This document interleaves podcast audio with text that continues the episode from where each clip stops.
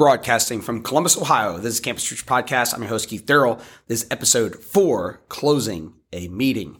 Welcome, everybody, to the Campus Church Podcast, a podcast designed to encourage and equip you in the work of evangelism. I'm your host, Keith Darrell, and I am in the basement of Tom Short. We are we spent the uh, past week together preaching in Ohio. We do have a rainy day here, so we're cranking out a uh, podcast to kind of discuss how we close out a meeting. Because I will say, I think one of my weaknesses, and maybe even broadly a weakness uh, when reform people evangelize or Calvinistic E type people evangelize, is there might be a, a you know maybe a broad call to repentance um, but kind of the individual counseling of a certain individual coming up to you, like, so how do we close this out? So as we preach for the day, so we've talked about introduction, we've talked about keeping a crowd, we've talked about a character of a preacher, but what we're looking to do here is like, so how do I finish up the day? And I, like I was saying, I think one of my weaknesses is the way I finish up the day because I kind of finish up.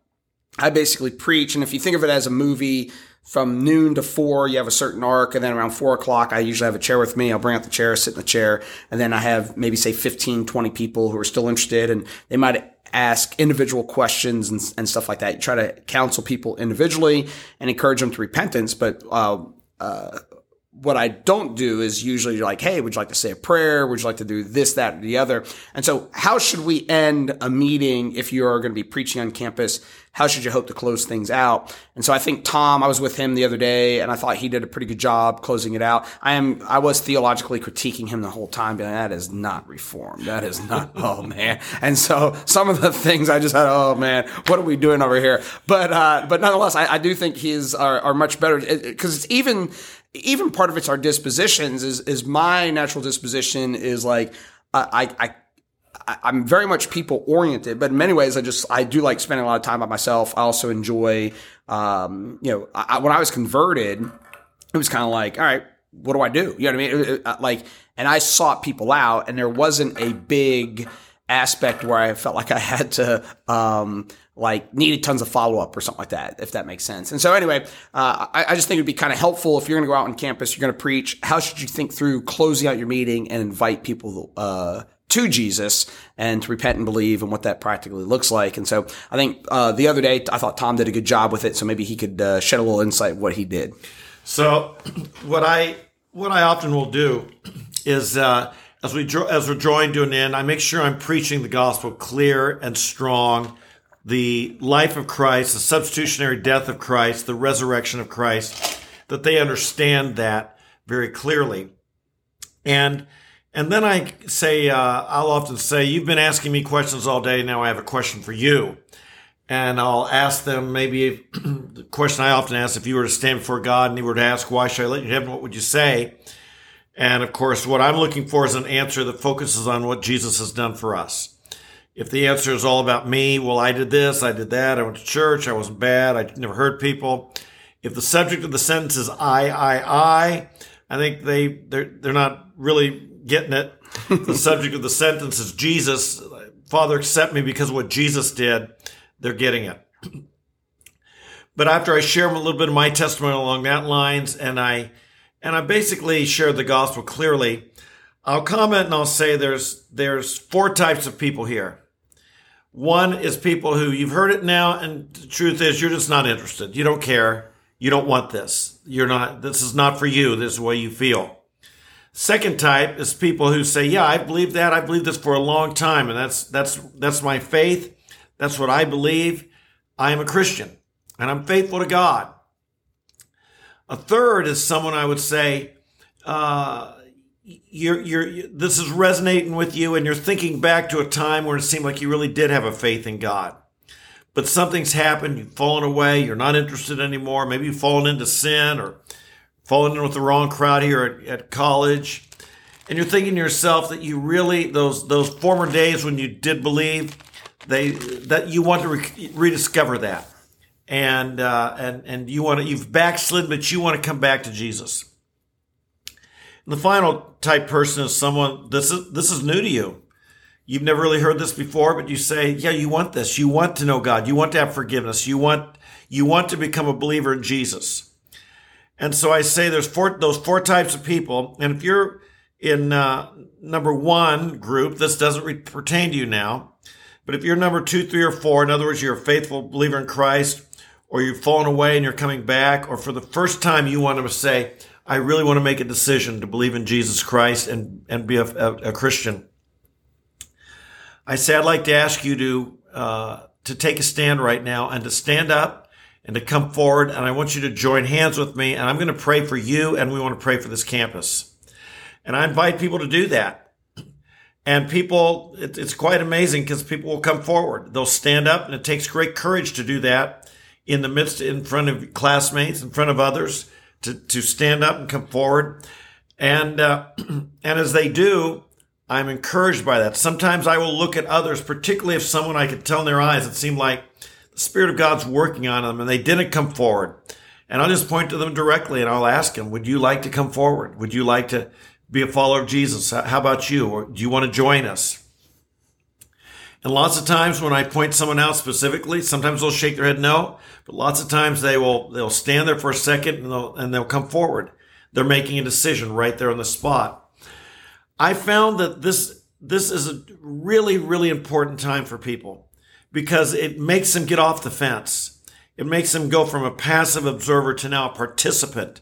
That they're saying, "Yes, I really am a believer. I'm a follower, and I'm willing to say that in front of other people." And they come forward, and um, and this is a dramatic time. And so then what I do, I say, "Let's hold hands and say a prayer." But I've I've got a surprise for them. I often begin to tell the story of John Newton, great slave trader who repented, got saved, and uh, uh, became a minister and abolitionist and wrote the song Amazing Grace. And I tell his story and about how God's grace saved him and, uh, uh, and, and how God can take a, a, a sinful person, make him brand new. And I say, Amazing Grace, this song he wrote, is the most popular song ever sung. I think it'd be great for us right here, right in the center of the campus, to sing out Amazing Grace. Now, like I said, we're standing in a, in a circle holding hands so they can't get out of it. and uh, That's the key. Yeah. Although we lost a couple We lost day. a couple, didn't we? On verse two, we lost a couple yeah, on verse, two. Because Tom's like, let's sing the first verse. And like the 30th time through, people are peeling off because they're like, oh, people's voices are as lost as mine. And uh, But Tom just kept going. And not until everybody was crying was he going to wrap it up. So just kidding. That did not happen. No, I, I usually sing verse one, and I, I like particularly verse four, and I kind of uh, lead them in that call out the words. Then we sing with it, finish with the praise God, praise God, praise God. And I'll tell you something. To stand there in the midst, uh, to finish off by having preached the word, to finish off by singing of the grace of God. Uh, I, I know first time I ever sang Amazing Grace, and I remember I was a, it was a time I was scared in my life, and and it it's like God was speaking to me through this song and comforting me, and and it was a it was a it was a holy moment when I first sang that. A lot of people have had that experience with that song, and so to sing that in the center of campus while others watch, sometimes they jeer us, sometimes they watch quietly, but uh, it seals their commitment. It, it gives them the chance to publicly say who they are and to identify with Jesus and to identify with us. And a number of people have told me through the years that that was a moment that changed their life. So afterwards, I might add, after we sing, I say a prayer for them. And it's usually a pretty bold prayer and a courageous prayer that God, God, that we will be the people you want us to be. And then I will exhort and encourage them how important it is to have two things. Uh, number one, get in the Word of God every single day. Let it feed your soul. Number two, uh, find a good church and be involved in it. And uh, I'll often ask if you're in a good church here, would you raise your hand? And if they and and I said if you can't raise your hand, look around and see someone here that you'd say, hey, can I come uh, to your church and join with you because I don't have a church. And if they have a white shirt that says elder on it, we're like, that's not a good church. So we do we do have a little discernment out a there. A little discernment, yeah, yeah. But um, but that's how I end my day. And then afterwards, you know, we stay around and people want to talk to us. Yeah. And even, and it is one of the things kind of towards the end of the day, because people often ask, like, you know, about follow up discipleship sort of thing.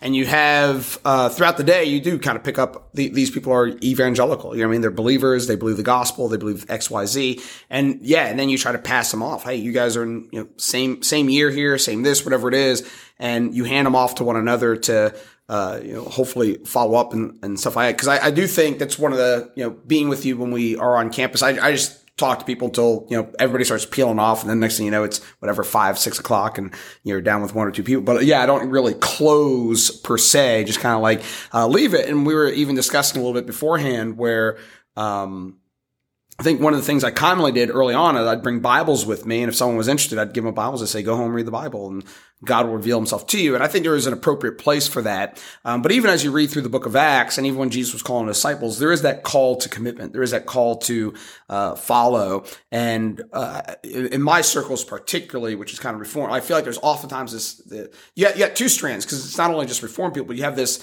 Um, you're trying to create some uber existential moment in somebody. So just go home, seek God, and then once you have this, once you're really aware of your sin, then you might be able to be converted and really believe on Jesus. Or like people, I know other people are they're constantly terrified of giving somebody a false assurance and all sort of jazz, which uh, can be a problem. But biblically, you know, you look at the the, the Book of Acts the first great evangelistic sort of event is they preach the gospel. They lay out the death, the burial, and resurrection of Jesus. And as they're preaching, someone cries out, what must we do to be saved? And they say, repent and be baptized. And so, um, even that sort of thing, it, kind of becomes funny. Sometimes you're evangelizing. I remember preaching at the University of Idaho one time, and uh, a guy asked me what I thought people should do to be saved. I said, "Well, repent and be baptized." And they're like, "Are you saying baptism saves you?" And I was like, "Well, I'm saying what Peter says, and if Peter's saying that, then I'm saying that." Um, but I think obviously that's kind of like the the transition point. People go get married, they put a wedding ring on one another. And are you saying that wedding ring marries you? Well, kinda. You know what I mean? Are you saying baptism saves? Well, kinda. But like it is, it's it's the coming into the covenant. And so, uh, yeah, and that'd be one of the places where I would emphasize emphasize is, you know, uh, be baptized. But I think that closing aspect of calling someone to commitment to the Lord um, is an appropriate aspect of our evangelism. And oftentimes why we don't see fruit in evangelism, we're terrified of that thing. And even that's probably wrestles a little bit in the back of my head of like, I don't want to be a salesman. I don't want to like put pressure on people, you know, and, and I kind of, I do want to kind of leave it in the Lord's hands just from a human standpoint. Cause I, I get annoyed. Like anytime I feel like someone's trying to sell me on something and bring me into something, I'm always like, I'm immediately want to push back. And so I have a tendency not to want to do that with other people, which influences the way I end up evangelizing in a very practical way. Yeah. Yeah. I, I have I think there's some good questions. I don't want to be a salesman either, and I don't want to I, I don't want to be I don't want to err on the side of being pushy, and I don't want to err on the side of not inviting people to Christ. Sometimes I'll ask uh, after explaining the gospel, say, "Is this something you would like?" And if they, uh, you know, depending on how they answer, I might also say, "Is there anything that would stand in the way of your coming to Jesus today?" Is there any reason that you wouldn't want to do that? And I'm, if they do, I might talk about it. Um, sometimes I will, if, if a person, um, is ready to receive Christ, I, I will pray with them. You know, Romans, uh, 10 says, who shall call on the name of the Lord shall be saved. And so I think that's fine, especially if there's no water around or there's no, no, no, uh, uh, uh, opportunity right then to, to, to do baptism. I do think baptism is important. It's not an option. It's not like if you feel like it, you can come do it. I think it is a, a clear delineating time that says, I am a Christian. Now, you know, I believe people actually get saved beforehand, but this, this is the time it marks it. Mm-hmm. And, and you, you put the stake in the ground, say, I've, I've made my declaration. I'm a Christian. But I'll often pray with people. Um, sometimes if, if I feel they have difficulty expressing themselves, I'll say, um, I can lead you in prayer and you can repeat after me, but I want you to stop and think about every phrase I say. And I don't want you to pray it to God unless you believe it yourself. So take time to listen carefully what I say and, and, uh, ask yourself if you believe it. Sometimes I say, let's call in the name of the Lord. I'll let them pray and they, you know, they, they, they pray for their uncle's cancer and for their test coming up and don't ever mention Jesus or anything. And I, I had to point out, I said, those are all fine prayer requests, but we were, we were talking about crying out to God for salvation and forgiveness of your sins. And, and let's, let's make sure we pray about that. And, and again, I might offer, would you like me to lead you? And you can follow that. These are some things I think we can do. Um, but again, I also want to stress baptism is such a, that's the biblical I think that's the biblical thing. No, we don't believe that baptism is what saves us. Jesus is what saves us. I don't think the prayer saves you. I don't think baptism saves you, but these are things that, that are, particularly baptism is something in the Bible that the early Christians did when they became Christian. Yeah, and I and I and I do think we need to like uh, in a sense recover that in our evangelism because it is like you're you're dying to the world and you're being made alive to Christ. And you know from the and even just for the basic pattern of the scripture the very beginning of the Bible begins with the spirit of God hovering over the waters and the original earth comes through that. And then even Peter connects baptism with uh, Noah and the flood and then the Exodus. And so you just have this pattern like kind of the normative means of entering is is the washing is coming through water of, of new life. And that's why all through the Bible is you know water is associated with life. And I, I think that's even half what's going on. We are burying the old man, um, according to Romans six, and they're being raised to newness of life. then even, you know, in our Presbyterian circles, we have a, the Westminster Confession of Faith talks about improving your baptism. And so in Romans 6, when Paul's like, wait, don't you guys know you died to that? How can you live it any longer? When did you die to it? Were you not baptized? And so it's kind of like a, a wife, uh, asking her husband, well, do you love me? He's like, I gave you a ring. Like, obviously there's more to it than that. He's like, uh, like is a constant. Re- it should be a, serve as a constant reminder. So your baptism is a reminder you've died to sin, been raised to newness of life, and you are you are basically you're leaving the land of Pharaoh. You're leaving Satan, sin, and death, that whole realm, and you're being brought into God's kingdom, His light, and His righteousness. And I do think that um, it is appropriate to emphasize that. Like if someone asks, what must I do to be saved? Repent and be baptized. And, you know, and, you know, you lay out substitutionary atonement in the spirit of God. But I, I, I, agree. I think that's a normative means in the New Testament and even in the early church that would be the demarcation of when you become a believer that like, here's when I was baptized. And it wasn't like, oh, I walked an aisle, I said a prayer. And that's oftentimes, unfortunately, what we do. And, and, and by we, I'm, I'm I have a particular theological camp I'm thinking of is like we look at someone like Charles Finney in the Second Great Awakening, and we look at the anxious bench, and we look at what we think are these excesses, um, where you know the, the joke, whether what is it, um, uh, come down now, you know, on the seventh uh, verse of, you know, I mean, just they keep playing until everybody comes just down. Yeah, just as I am, and and so you play through that the uh, thousands time, and uh, and so yeah, we're, we're we're afraid of that, or you know, just bless you, I see that hand sort of stuff. Um, but at the end of the day, we're evangelizing, and part of it, we are offering people the gospel, and that free offer, even in even in my Presbyterian circles, the free offer of the gospel is genuine a free offer, and we're telling people to come and receive it, and we should not be afraid of that invitational aspect to it. Yes, and and um, and people need to know how to do this. It, it's not natural. It's it's uh, we need to tell them, give them some th- you know, say, cry out to God, be baptized, pray, whatever it is. Sometimes we're afraid to say that because we're afraid we've had a great conversation and we don't want to hear them say no. Mm-hmm. We're afraid of rejection and I'm and I'm reminded, you know, we we can take that. And a good salesman never takes no. Never takes no. But I remember once at the University of Nebraska, I shared this. It was a great conversation with this young this this girl on campus there, and I was thinking, oh, gee, I'm about to ask her to receive Christ. I'm afraid it's been so good. I wouldn't want her to say no and kind of end on a sour note. And I said to her, would you like to, uh, after what we talked about, would you like to come to Jesus, have faith and receive him right now? And she goes, uh, yeah. and so let's, let's have the attitude that if we ask, maybe they will receive uh-huh. instead of if we ask, they will say no. Yeah. And, uh, directly tied to that, even in the broader issue of, uh, evangelism, um, I was at Uni- Idaho, Uni- Idaho, Indiana last week, and a, a guy said to me, uh, thank you so much for being out here. He's like, I've just discovered so many people want to have these conversations, but everybody's afraid to bring them up. And so even that aspect, when you just think of the basics of evangelism, of sharing the gospel with somebody, uh, kind of have a little bit of the operating assumption. And that was one of the things very early on in my Christian life when I was converted. I was so excited about it. I just assumed everybody wants to talk about this. So that's what I talked about. I was able to get into so many conversations just because I was excited about it and people wanted to talk about it. And what I discovered is, yeah, people want to talk about it oftentimes. And you'll, you'll quickly learn when people don't, you know what I mean? You'll, you'll get a pretty clear indication. Some, and if you're not crazy and pushy and all that sort of stuff, it's kind of an outflow of who you are. It's a pretty, pretty natural thing. And so, yeah, when it comes to just the evangelism, and then once you do evangelize and you are kind of offering up an invitation to uh, follow Jesus, you should not be afraid of that. And even if it's on, even if it's on like the negative, you're going to get a negative answer. But you, you, you got an answer. Sean and I sometimes joke. We finish up the day when people like, any decisions today? We got thousands of no's. You know what I mean? So, so, so you have tons of decisions. Um, but yeah, we are uh, inviting people to the gospel. I just feel like so often that's a missing component of our evangelism, and it's and I've been, even though I love doing evangelism, it's one of those things that has influenced me in the way I approach people because it's afraid of like, oh man, I want to offer that up. When the reality of it is, biblically, um, it is a simple call to come and follow Jesus, and we should not be afraid of including that in our evangelism. Any other ideas before we wrap up? Good. Well, that's this episode. That's how you kind of yeah. Just don't be afraid to invite people to Jesus. Uh, that, that's that's what we're doing. We're we're in, inviting people to the gospel. So that's this episode of the Campus Preacher Podcast. Thank you very much. Um, if you have any questions, comments, demands, rebukes, exhortations, feel free to reach out to me, Keith at campuspreacher.com or www.campuspreacher.com. You can also find Tom Short at tomthepreacher.com. Lord bless you. Keep you. Talk to you next week.